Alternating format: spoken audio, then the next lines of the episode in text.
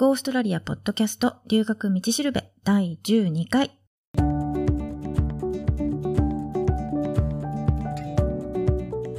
オーストラリアポッドキャストの留学道しるべは、オーストラリアも留学も初めてという人のためのポッドキャストで、留学のこと、英語のこと、現地での生活のこと、それから習慣の違いとか、オーストラリア留学に関するいろんなことについて、パース在住の留学コンサルタントふみがお伝えしていきます。今日のトピックは、オーストラリアの治安っていい？です。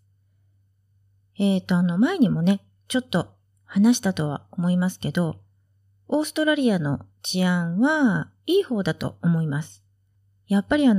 メリカのね、銃社会と違って、オーストラリアって一般人は銃を持てないっていうところがね、大きいんじゃないかなって思います。でも治安がいいとは言っても、やっぱり日本じゃないので、それなりにね、注意しておかないといけないところっていうのは結構ありますよね。例えば、落とし物はね、戻ってこないって思った方がいいですね。日本みたいに、落とし物を届けるとかいう行為は、普通はしないので、なくしたらね、それまでって思ってた方がいいと思います。バスとか電車とか忘れ物した時も、そうですね、同じですかね。でも、気づいた人がいればね、車掌さんとかに届けてくれる人もいますね。で、あと、誰かバス停とかで待ってたりとか、道歩いてて、目の前で誰かが何か落としていった時とかは、大抵その近くの人が何か落としましたよって教えてくれるんですよね。で、それとか拾ってその人に渡してくれたりとか、そういうことはありますよね。それとか誰かが自分の持ち物をそのまま、置いたまま忘れて立ち去ろうとした時とかは、それにもし気づいた人がいれば、これあなたのじゃないのって感じで教えてくれますね。そういうことはありますけど、多分もしかすると、持ち主がもういないっていうのが分かってる時は、亡くなる確率が高いってことですかね。一度私、会社のビルの中で、スマートライダーをね、拾ったことがあったんですよ。それには名前とか、書いてないんで、誰のかわからないんですけど、帰宅するときにバスの運転手さんに渡したんですよ。これ落とし物だったよって、あそこのビルで拾ったのって言ったら、あ、そうなんだって、なんかすごいびっくりした顔をしてたので、やっぱり落とし物を届けるっていうことはあんまりしないんだと思います。なので、落とし物はね、落としたら戻ってこないって思ってた方がいいと思います。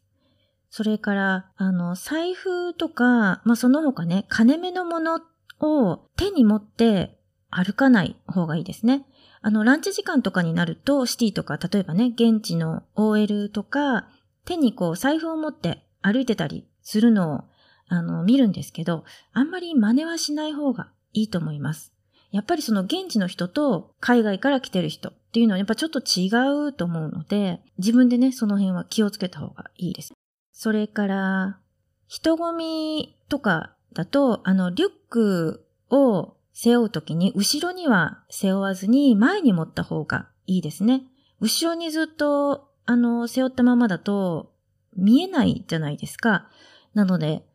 盗難対策っていうのもあるんですけど、あと気づかずに、そのまま人にね、リュックをバンバンぶつけたりすることもあるんですよね、人混みの場合。なので、そういうこともあるので、前に持った方がいいですね。それからもし後ろに背負ってるときは、リュックの外側のポケットありますよね。あそこには貴重品は入れない方がいいですね。リュックの外側のポケットっていうのは、やっぱり一番物が取られやすいところだと思うので、なるべく外側の方にはね、貴重品は入れない方がいいですね。たまにリュックとかね、背負ってる人で、ジッパーがもう全部ね、ビローンって開いてる人いたりするんですけど、中身は多分そういう人は大したもの入れてない、気にしてないのかもしれないんですけどね、わかりませんけど。ちゃんとしっかりジッパーは閉めて、人が多い時には前にリュックを持つっていう風にしてたらいいんじゃないかなと思います。カバンはね、ジッパーで閉められるものがいいですね。肩掛けタイプとか、蓋っていうんですかとか、ジッパーがないカバンありますよね。なんか、トートバッグとか、なんかそういうタイプだと、どうしてもパカーンってカバンの口が開いちゃうので、中も見えるし、なんかこう、ちょっと気を取られてる時に、特に人が多いとことかだと、スリに合う可能性もあるので、できればね、カバンはこうちゃんとジッパーで閉められるとか、ちゃんと蓋ができるものっていうんですか、そういうのがいいと思います。で、買い物中はね、そのカバンは床に置かない。手から離さないっていうのが一番だと思います。置き引きもね、よくあるらしいんですよ。で、ビーチとか行くときもね、砂浜に例えばこう置きっぱなしにして海に入ったりする人もいるんですけど、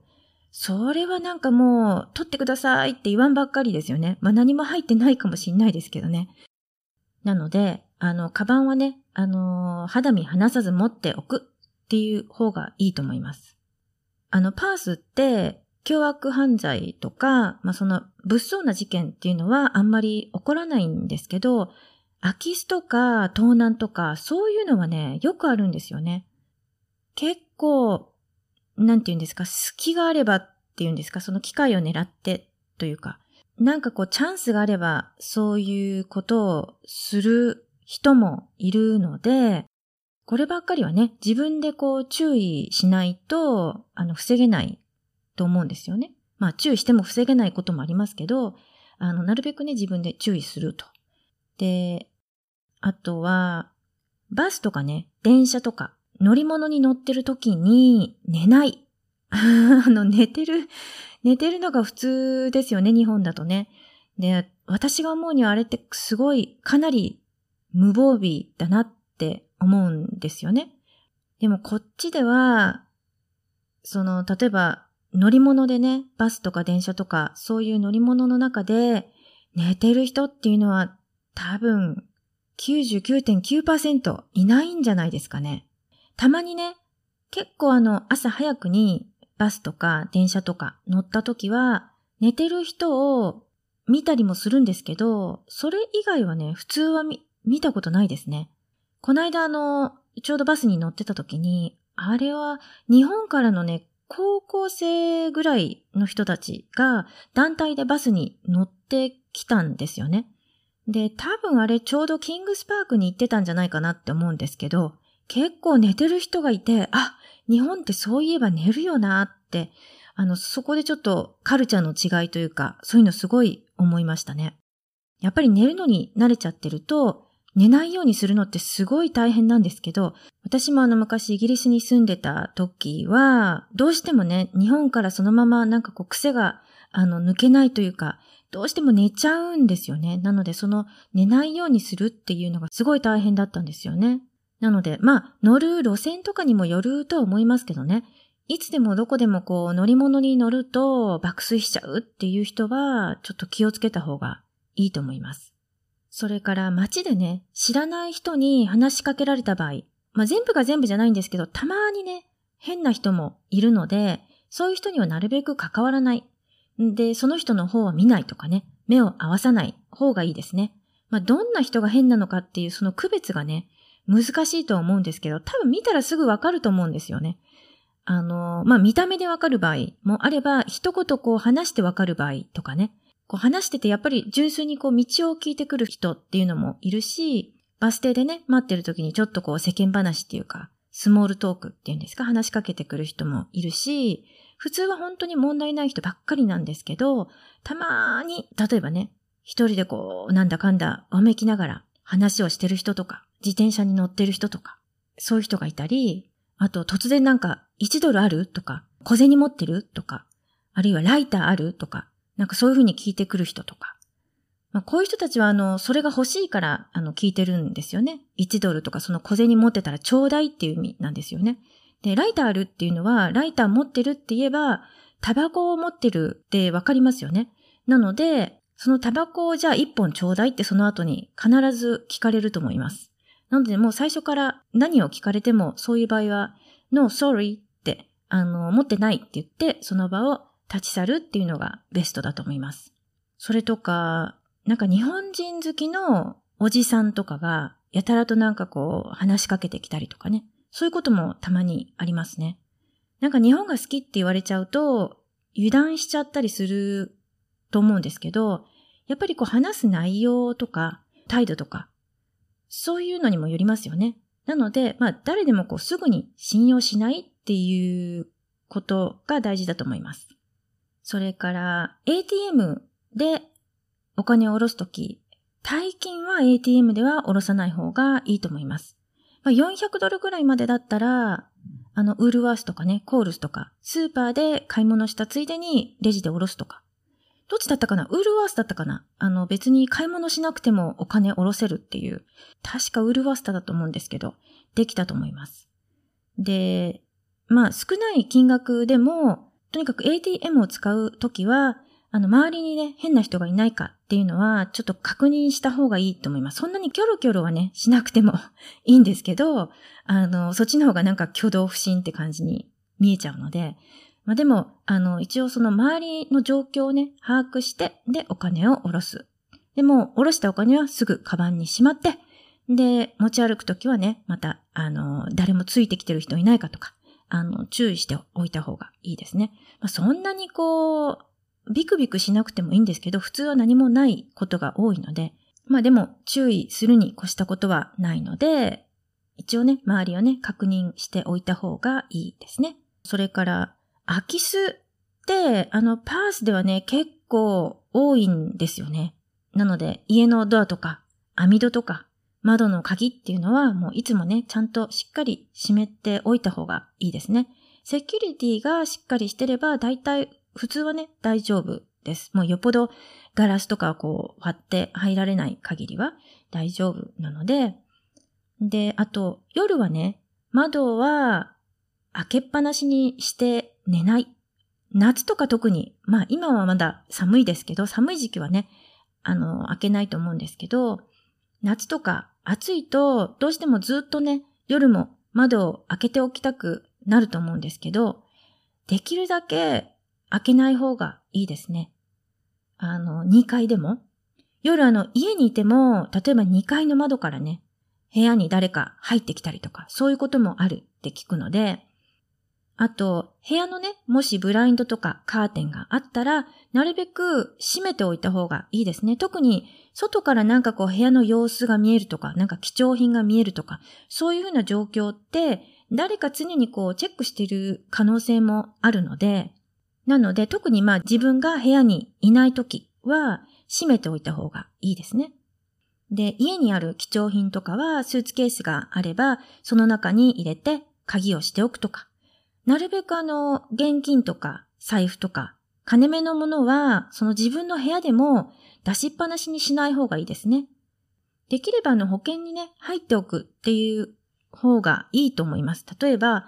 日本の留学保険で、留学中に自分の生活用の家財品とか携行品とかが盗難にあった時、そういう時に保証ができる保険っていうのがあるんですよね。オーストラリアの保険でもシェアハウスの人を対象にした保険で個人で加入できるっていうものもあるらしいので、そういう保険に入るとか。で、住むところを探すときは、住む場所っていうんですか、地域をね、選んだ方がいいです。レント、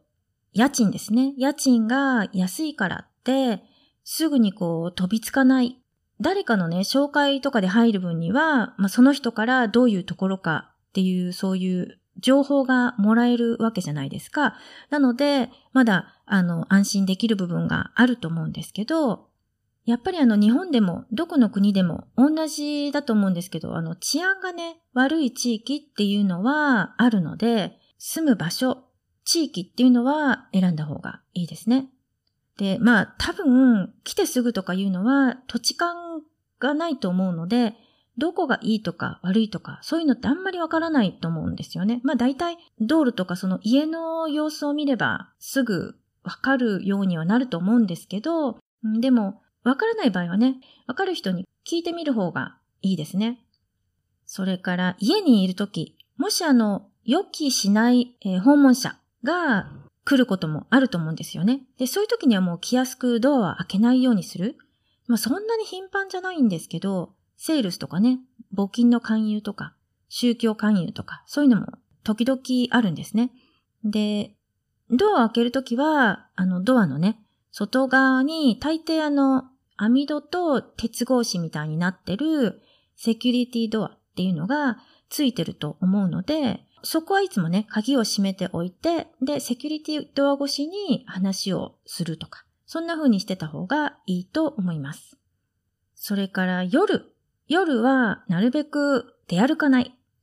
これ男でも女でもあまり関係ないですね。特に外国人っていうだけで、もう目をつけられやすいので、複数で2人だから安心、3人だから安心とか、自転車に乗ってるから安心とか、そういうのもあんまり関係ないと思います。特に、例えば暴行事件とか、なんかそういうのが起こりやすいところっていうのは、やっぱりバーとかクラブとか、お酒関連の店があるところとか、その近辺ですね。あるいは、あんまり人通りの少ない道とか、公園とか、そういうところですかね。なのでもう、そういう場所には、なるべく近づかない。で、よく近道だからって、人通り少ない道とか公園とか通ったりしちゃう人もいるんですけど、そういうのはできるだけ避けて、遠回りでも人の多い道、人の多いところっていうのを選んで通っていった方がいいと思います。で、夜、もしね、出かけることがあったとして、で、家に帰るときっていうのは、なるべく誰かにね、車で迎えに来てもらった方がいいですね。あるいは、タクシーを使うっていうこともできると思うんですけど、タクシーの場合は、流しのタクシーってあんまりいないので、タクシー乗り場から乗るか、あるいはタクシー会社に電話してね、予約してきてもらった方がいいですね。でもタクシーに乗るときっていうのは、運転手さんから、この人はちょっと酔って危なそう。つまり吐きそうってことですね。そう思われたら乗せてもらえないので、その辺はちょっと気をつけないといけないですけど、それから滞在中にね、車を持つ人っていうのも結構いると思うんですけど、車を止めるときに、車の中に貴重品を置きっぱなしにしていかない。